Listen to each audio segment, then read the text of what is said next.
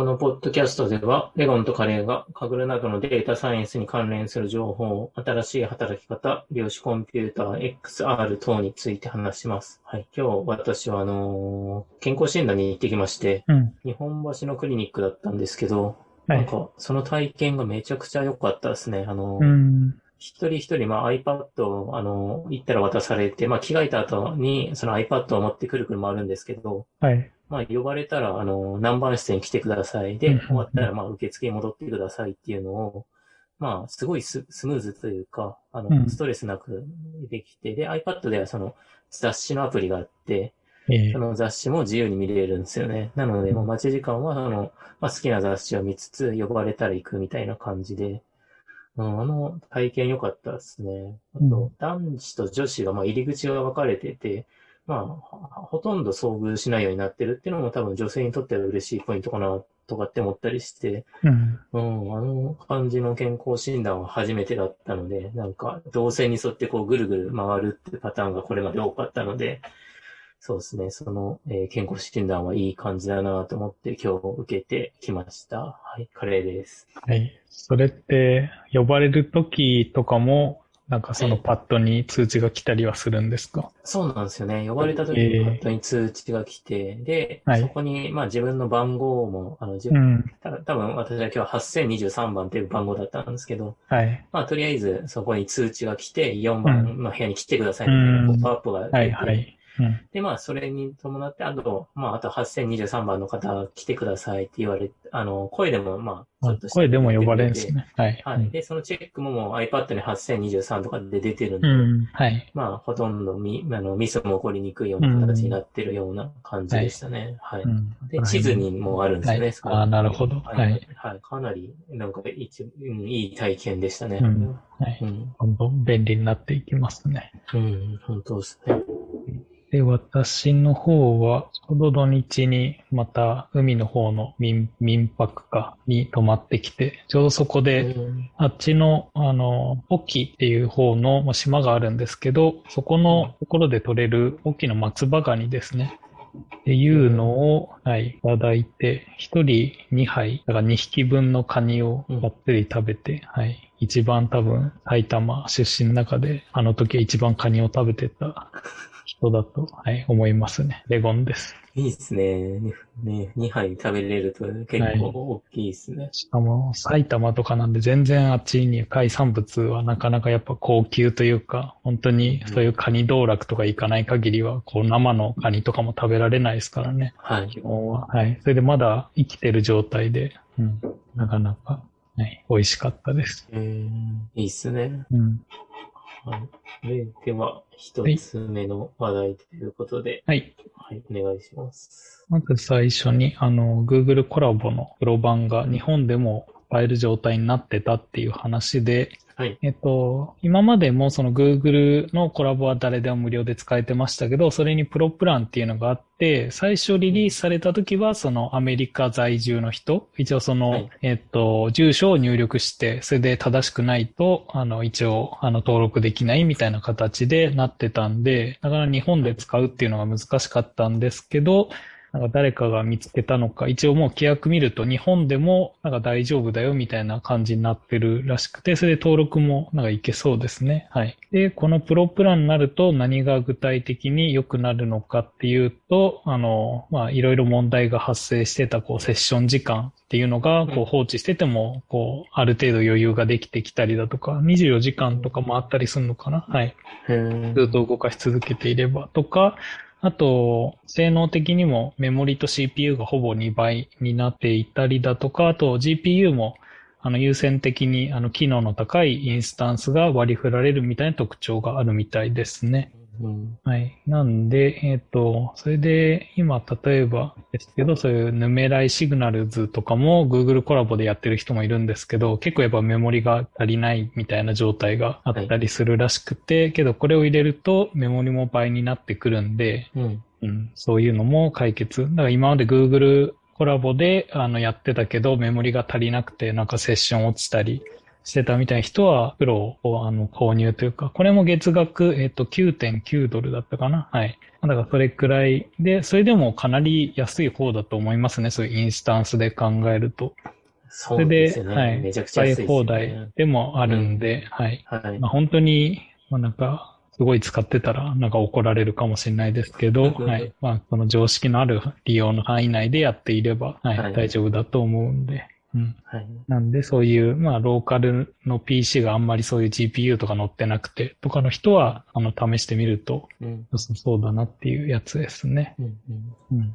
これが、なんか噂ではもう少し3月15からじゃないかって言われてて。おはい。はい。なので、なんか今だとまだあれなんですよね。住所では、あのー、あまだ弾かれるのか。はい。はい。申し込みページに行けないで変わっているみ、あ、あと、住所で弾かれちゃうので、うん、そうですね。で、な、誰かがツイートくれてたのが3月15らしいっすよ、みたいな感じで言ってて、はい、そうですね。はい、3月15になったら、そうですね。速攻で申し込みたいですね。うん。うん、なんで、規約が変わりつつっていうところですかね。12月にはもう規約ができてて、はい。なんかそれに向けて、みたいですね。じゃあ今誰かが気づいたんですね。うん。だからなんか多分、はい。早めに規約見たら、もうなんか日本も一応対象国になってきてるぞ、みたいな。はい、そうですね。もう、そう。だからいつでも、あれですね、サービス開始できる状況にあるんで、はい、そうですね、うん、はい。楽しみですね。うん、ですね。はい。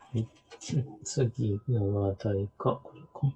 次が、えっ、ー、と、これも前紹介しましたけど、読み方ってこの方何でしたっけ？アビシェクさんですね。アビシェクさん。はい。の、えっ、ー、と、本で、えっ、ー、と、前二人も買ってた、あの、 Approaching Almost Any Machine Learning Problem っていう本がありまして、あの、海外の英語の本ですね。うんうん、それが、えっ、ー、と、今もあの GitHub で無料で公開してるよっていう風になってて、うん、それで、えっ、ー、と、まあ、なんか現物の本が欲しい場合は Amazon で買ってねっていう風に今なってるみたいですね。ああ、なるほど。うん。でも本当に全部のページが完全公開で、それで PDF なんで、あの、現象、現状では難しかったあの、コピペとかもできたり、あと、PDF だとちょっと色がついているんで、はい、コードとかも少し見やすくなっている気もしますね。うん。まあなんで、はい。もし、現地買ってなく、まあ買ってたとしても、多分コードコピペするときとか、こっちを一回見ながらやった方がやりやすい気もしますね。はい。そうですね。確かに PDF で出してくれるなんて、本当すご,、すごいですね。はい。で、まあ、書いてある内容も結構がっつり300ページぐらいあるんで、うん。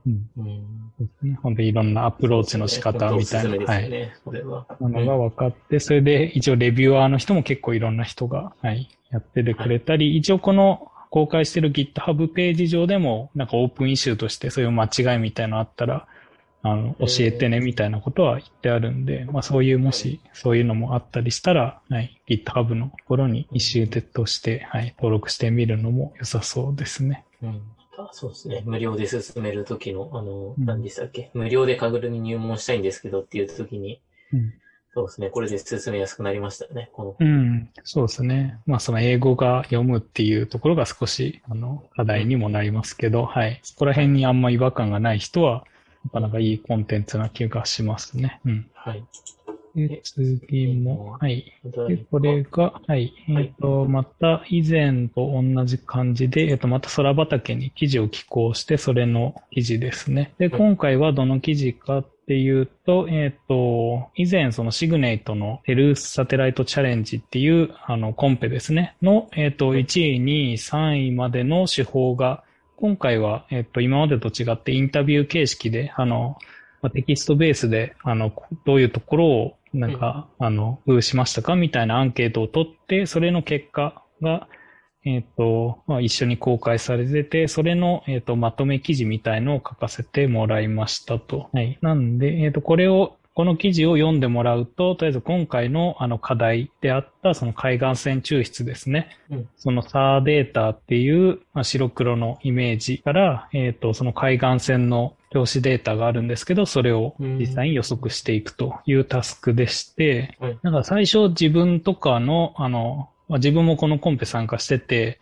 自分のアプローチとしては、やっぱり、えっ、ー、と、まあ、セグメンテーションなんですよね。まあ、多分、はい、あの、海岸線を出すんで、陸と海を分けて、それでセグメンテーションして、みたいなことで、やってたんですけど、結構そのトップの人たちはそういう手法とはやっぱ違っていて、セグメンテーションなんですけど、海岸線後、海岸線と海岸線じゃない部分で、こうセグメンテーションして、けどそれって線なのにこうセグメンテーションできるのみたいな考えあったんですけど、まあ、よく読んでみると、そういう線の情報っていうのをもうちょっとこう、あの、ヒートマップとかにして線を太くするんですね。それで、こう、ノイズというか、あの、広がりを持つように持たせて、うん、そうすると、なんか、結局、この海岸線みたいなものも人がこう、いちいち目で見て、ここは海岸線そうじゃないってやったから、そこら辺もやっぱブレがあるんですよね。そういうブレみたいのを、なんかそういうぼかしみたいな技術で線をぼかして、それをもうそこの範囲の確率的に分布させることで、はいなんかそういうセグメンテーションだけど、あの、その線を予測できるような、あの、モデルを作っていて、そうすると実際予測するときもヒートマップ的に確率的に出せるんですよね。ここら辺が海岸線だよっていうっぽい、あの、線が。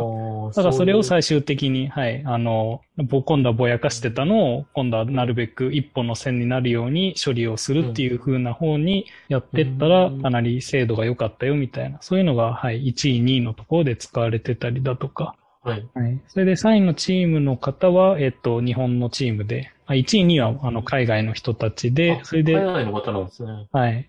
それで3位の人が、えっと、そうですね、日本の会社のチームみたいなので、えっと、その人たちもすでにもう聞いた記事で、あの、記事とか公開しているんで、はい、そこら辺も参考にしてもらえると、こう1位、2位、3位を比較しながら、あの、進めて読んでいけるみたいな形の記事になってますね。うん、はい。なので似たようなセグメンテーション的なものをやりたいときは、例えばどういうモデル使ったのとか、うん、あと、まあ、どこもやってるのはやっぱ最近の流行りというか、あの TTA ですね。あのテストの、えっ、ー、と、オーギュメンテーション、はい、やってたりだとか、はい。そういうのが、まあ一通りまとめてあって、それでもし各個人の1位、2位、3位の人も気になってたら、あの、そっちの手法も、あの、記事としては別に公開されているんで、はい。まあけど1位、2位の人は海外の人なんで、英語で、3位の人は日本語で、はい。あの、そういう記事もあるんで、まあ、もしよかったら、あの、読んでみると理解が深まりますし、えっ、と、アンケートみたいので、じゃあこの今回1位、2位、3位になった人たちにどういう記事とか読んだっていうのは、聞いてみたら、やっぱりその今までの空畑の記事みたいのを参考にしたとか、前回のそのコンペのあの解説記事みたいのを読んで参考にしたみたいな話だったんで、はい。うん、なんで、もし次のそういうテルサテライトチャレンジだとか、あとは、あの、新しい衛星データのコンペみたいな時がある時には、なるべく役立つような、あの、メモをまとめておきましたね。なんか自分のためにも。はい。うんうん、そんな記事なんで、もしそこら辺のセグメンテーションとか参考にしてみたい人は読んでもらえると、はい、嬉しいです。なるほど。うん、面白いですね。この、もう、どう解きに行くかというか、問題設定を、はいうん。陸を1で海を0にするんじゃなくてみたいな。はい。そうですね。海外線のところを、うん、まあヒートマップ的に、はい。まあ、うん、確率でみたいな感じで処理するというのが、やっぱりなんか上位のあれなんですか？これスコアって結構違ったんですか、うん、?1 位と2位とか3位以下のチームとか。ここまではどうだったかな？はい。を確認する必要がありますね。あと、それで、えっと、陸と海で例えば分けた場合って難しかったのが、例えばじゃあ川はどうなるのとか、じゃあなんか陸地の中に湖があった場合ってどうなるの？みたいな。そうすると変にそういう湖の周りも海岸線っぽく取っちゃうんですよね。けどそういうのをもう陸と海って分ける問題設定がやっぱまずかったわけで、うん、そうじゃなくても本当に海岸線を予測するっていうタスクに落とし込んだっていうのがやっぱなるほどなって思いましたね。うん。あれなんですか？テストデータじゃなくて、はい、あの学習データの与えられたデータには、はい。ここが海岸線だっていうのは、うん。は、えっと、トレーニングには、はい、含まれてますね。まあ、ただそれも結構複雑というか、うん、なんか目で見ても判断できないというか、本当にここが海岸線なの？みたいな、いうのがあったりしてたんで、はい。うん。それで、だからその、なんだ、あの、川と海の合流する部分もあるじゃないですか。うん、そこも一応データとしては、まああるけど、うん、本当にそれを海岸線なのみたいな、そういう判定が難しくて。はい、なんかやってみてたら苦労しましたね。なるほど。うん、あと、そっか、1位のチームだと、あの、PyTorch ツールベルトっていう、もうこれを自分で、あの、ライブラリーとして作ってて、うん、なんか PyTorch でそういう、えっ、ー、と、いろんな画像系のタスクですね。特にセグメンテーションだったかな？みたいのを、あの、やりやすくするための、はい、なんか Unet とかを使いやすくするためのライブラリーみたいな自分でライブラリーを公開して、それで、こういうコンペでも使って、それで1位の記録出してるみたいな。うん。やっぱ強い人は違うなって感じの。はい。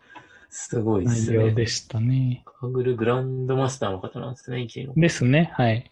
で、えっ、と、シグネイトランキングでも、この人が今のところ1位ですね、確か。はい。すごい、うん。そういう強い人が、はい。シグネイトにもいるんで。うん。けど、現在の3、あ、現在は3位まで落ちてますね。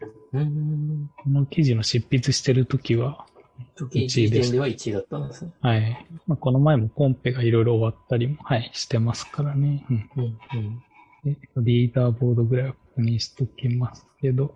うん。けど、かなり僅差な感じもしますね。すねはい。うん。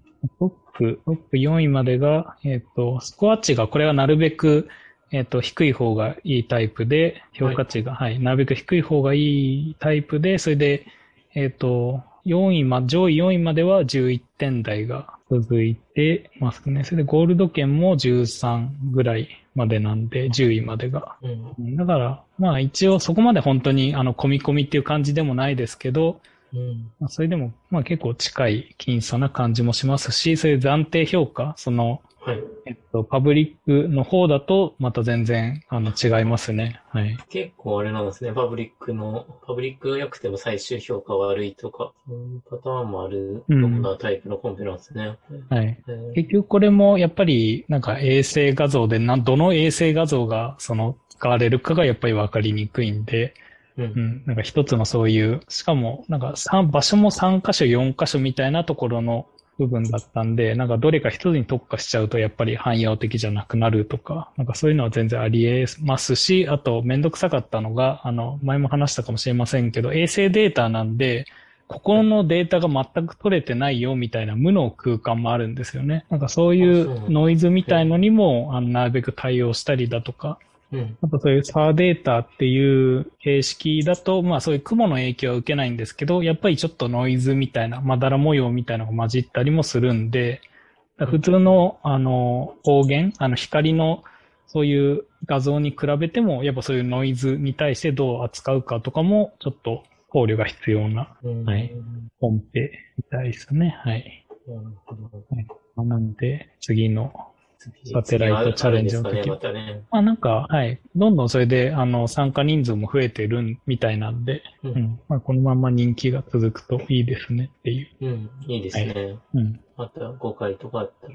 うん。うん、面白そうですね。はいで、えー、次の話題が、私があの骨伝導ヘッドホンというのヘッドホンを買ったといううん、はい、話題ですね。なんか、ずっと欲しかったんですけど、はい、はい、なんか、この度、結構あの、ラジオとか先週話したクラブハウスとか、まあ結構聞く機会が増えてて、はい、で、まあ耳でそのまま聞くとあんまり、あの、耳の、あの、耳的に良くないという話とかもあったりして、うん、ということもあって友達からあの、おすすめしてもらった、えー、価格が2万円ぐらいの骨伝導ヘッドホンを買いました。うん。うん、そうですね。やっぱ、やっぱりというか結構いいところは、あのーまあ、えー、これまで iPod、AirPods Pro を使ってたんですけど、はい。まあ、そうですね。それだと、あの、耳を完全に塞いじゃうんで、まあ、人から話しかけられても、うん、まあ、でもあれか、聞こえるっちゃ聞こえるんですけど、うん、まあ、こっちだと耳が開いた状態になるので、いいっていうことと、あとあれですね、あの、風呂とかに入るときに、まあ、完全防水、はい、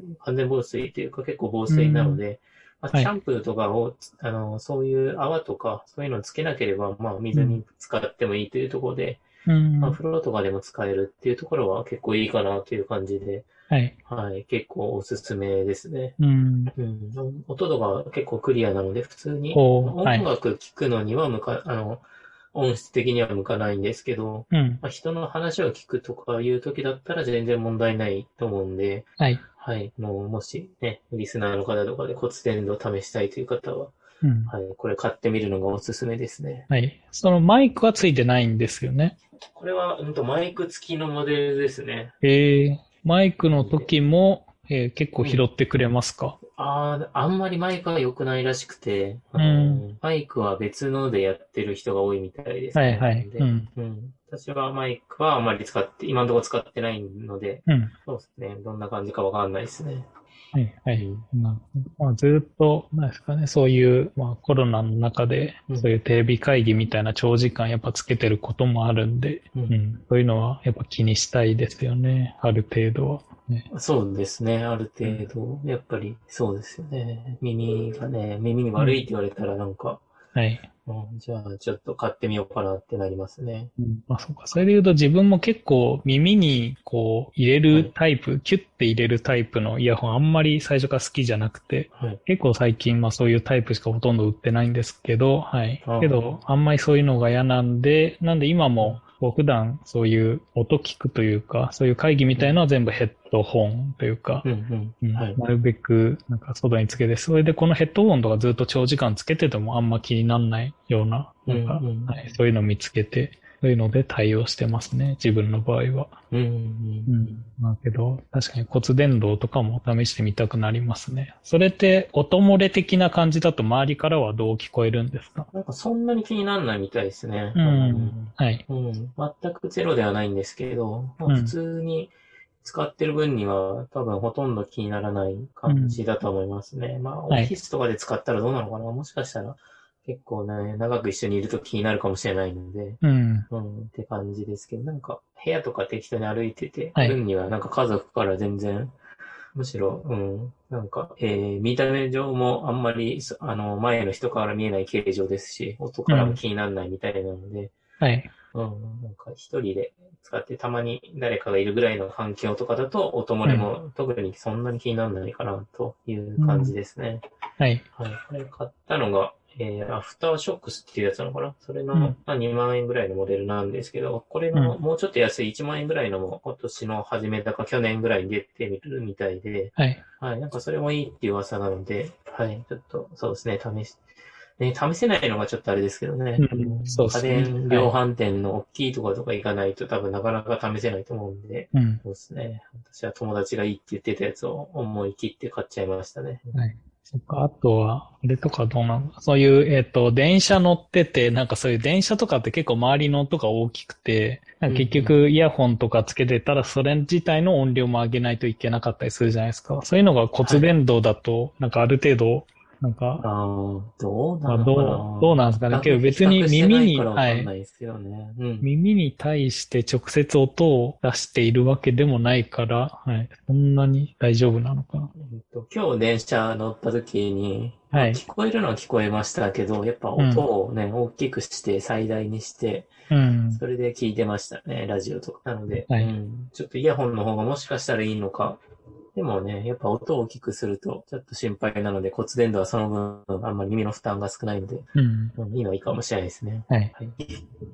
はい。じゃあ、そろそろ最後に今週のかぶるがですね、はいうん、今週のかぶるが、これが新コンペというか、はい。前回か前々回あたりからあったはずですけど、うん、はい。紹介し忘れてたやつで、あの、ハングリーギースってやつですね。っていう、えっ、と、これも強化学習コンペですと。はい、で、えっ、と、どういうコンペかっていうと、まあ、ゲーム上で、あの、タイル上を動き回るゲームでして、はい、それで、これは、まあ、なんか説明がしづらい感じもしますけど、なんかよくある、はい、ゲームだと、あの、ヘビのゲームがありますよね。あの、自分で上下左右に移動できて、それで最初はあの1マス分しか蛇の長さないんですけど、餌を取るとこう2匹分の、この確保自分が通ったマス目が通れない状態になってて、それでどんどんこう餌を食べていくとどんどん長くなっていって、あの、うん、まあ、だんだんとその動き方を工夫しないと、はい、あの、自分自身にぶつかって、こう、自滅しちゃうみたいな、そういうゲームがあると思うんですけど、それの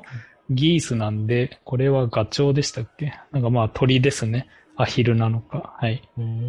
で、それを、えっ、ー、と、それの4人対戦版みたいなゲームで、うん、えっ、と、まあ、いかにその餌みたいのをこう取りつつ、それで自分にもぶつかんないようにくねくねこう動きながら進んでいくっていうゲームで、これが相手にぶつかったりしたらどうなるのかなはい。まだそこまで自分もやりきれてないんですけど、うん。なんで。使ったら負けですよね、はい、それでね。うん。なんで、まあ、どんどん結局みんなの首が長くなっていくんで、はい、はい、どんどんなんか動ける場所も制限がつくんですよね。その中でも餌をちゃんとしっかり見つけて、あの、取っていかないといけないっていう形なんで。か、最後はあれなんですね。な、時間経過したら長い方が勝ちってことなんですね。たくさん餌を食べて。うん。うん、なるほど。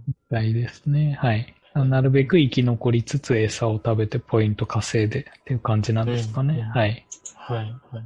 そういうコンペが始まりましたと。それでちょうど、えっ、ー、と、じゃんけんコンペが、一応、その最終サブミットのデッドラインは過ぎて、今は、あの、その最後の2週間の戦う期間みたいになってるみたいですね。はい。うんうんうん、なんで、もうみんなはこう、リーダーボードを眺めつつ、こう、上がった下がったを、はい、眺めて、楽しんでるみたいですね。はい。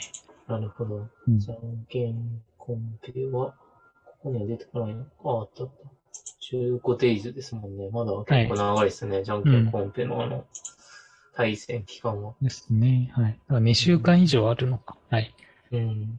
まあ、日本勢の、はい、人とかも何人かちらほら、はい、いますね。そうですね。うん、何人か、はい、50以内にいるようですので、はい。うん。はい。なんで、まだまだ動くとは思うんで、はい。うん、うん。うん。またこの結果も15日後に、はい。うん。まで楽しみですね。サンタコンペはもう終わったんでしたっけ？まだこれは続いてるのかな？サンタコンペは、えーと、これか。あ、まだ15日か。うん、それかもう終わってんのかな？タイムライン。2月2日までとかなんで。えー、なんで2月9日までが、ウィンが、ウィーナーズアナウンスって書いてんのかな？じゃあ、うん、違うな。2月23までなのか。ちょっとあれですね。わかんないですね。はい。今回のサンタコンペも機械学習的な、そういうエージェントを動かすみたいな、これもその期間に入ってるのかな？もしかしたら。これもそうなんですよね。エージェント、はい、そう、系のコンペなんで、最後に。うん。うん、まあ、みたいですよね。これも戦う系ですもんね。うん。だからこれも最後のそういうバトルのフェーズに入ってるみたいですね。うん。うんうん。はい。今週のカグルはこんなとこですか？ですかね。はい。それでは、はい。俳句のコーナーですね。いいですね。で、今日の一句は、えー、春秋や悩みなくともも吉の木っていうので、はい。まあ、これも、まあ、ちょっと特殊な記号を、難しいですね、はい、これは。まあ、使ってみた。春秋っていうのは、はい、まあなんか、なんですかね。まあ、春の日のなんとなく悩ましい物思いみたいな感じで、まあ卒業シーズンとか新生活が始まったり、まあ仕事も始まってちょっと、まあだるい感じですかね。はい。うんうん、みたいな、えっ、ー、と、まあこれも季語で、それでもう一つ季語があっ、も吉の木っていうのも季語なんですね、これは。はい、で、これは、えっ、と、まあ、歌人の斎藤も吉っていう人の期日、だから亡くなった日ですね。で、こういうふうにその俳句の季語だと、そういう歌人とか、あの、俳人の、あの、期日、亡くなった日も季語になって、で、模吉期っていうのは、えっと、春の初めの頃ですね。2月25日とか、そこら辺の。はい、で、えっ、と、大抵の場合なんですけど、あの、一応模吉期も季語になっていますけど、大抵はその、もう基地期プラス、えっ、ー、と、また春の季語を組み合わせて読むってことが結構多いですね。この、うん、そういう、この人の亡くなった時とかの季語は、またに、はい、もう一つ入れることが多いってことですか？ですね。はい。まあ一応単体でも、あの、問題はないんですけど、なんか一緒に、やっぱり、まあもう基地の木って聞いて、本当に有名な人だったら、ああ、何月ぐらいとかわかるかもしれないですけど、やっぱ難しかったりすると、まあ一緒に季語を混ぜて、より、こういつの季節かがはっきりとするような。で、うん、このまあ歌人の斎藤茂吉って人も、あの、医者で、あの、精神科医ですね。うん、の人だったんで、まあそういう精神科医の人と、まあそういう秋春っていう悩みみたいなものをちょっと組み合わせて読んでみたっていうので、はい。うん。うん、春にそういう悩みがなくても、なんとなくこう、なんか煩わしいというか、まあそういう感じのと、うん、まあそういう精神科医でもあった、はい、茂吉の記述を一緒に読んでみたっていう句でした。はい。うん。まあこんな感じで、まあ、春もだんだんと暖かくなって、うん、うん、まあ来て、それで、あの、季語っていうのも、大抵はその、えっ、ー、と、その春だったらどの季節、春だったらどの時期でも読んでいいっていうのもあるし、その春先とか中頃とか終わり頃に、あの、読むべき季語みたいのも分かれてたりするんで、うん、だから今の方はまだその春の初めの頃の季語を使って読んでいったりとかそういう時期ですね。はい。まあなんでそろそろまた暖かくなってきたり、夏が近くなってくるとまた別の、はい、季語とかになってくるんで、うん。うん、そこら辺も読めていけるといいですね。はい。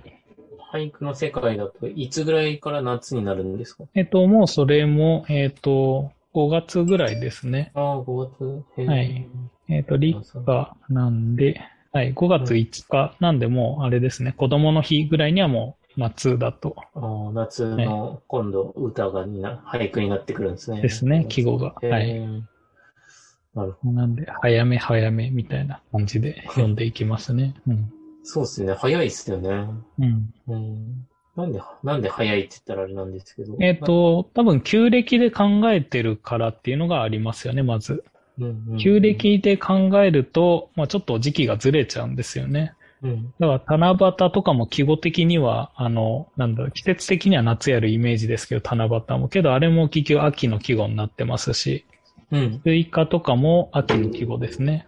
うん。だからちょっとまあ。スイカって秋の季語なんでしたはい。なんで、そういうちょっとずれる感じが、その旧暦、うん、新暦の、はい。注意したいところですね。うん。うん。そんなとこですかね。そんなとこですかね。はい。はい。それでは、はい。これで終わりたいと思います。はい。はい。それでは、本日もありがとうございました。はい、ありがとうございました。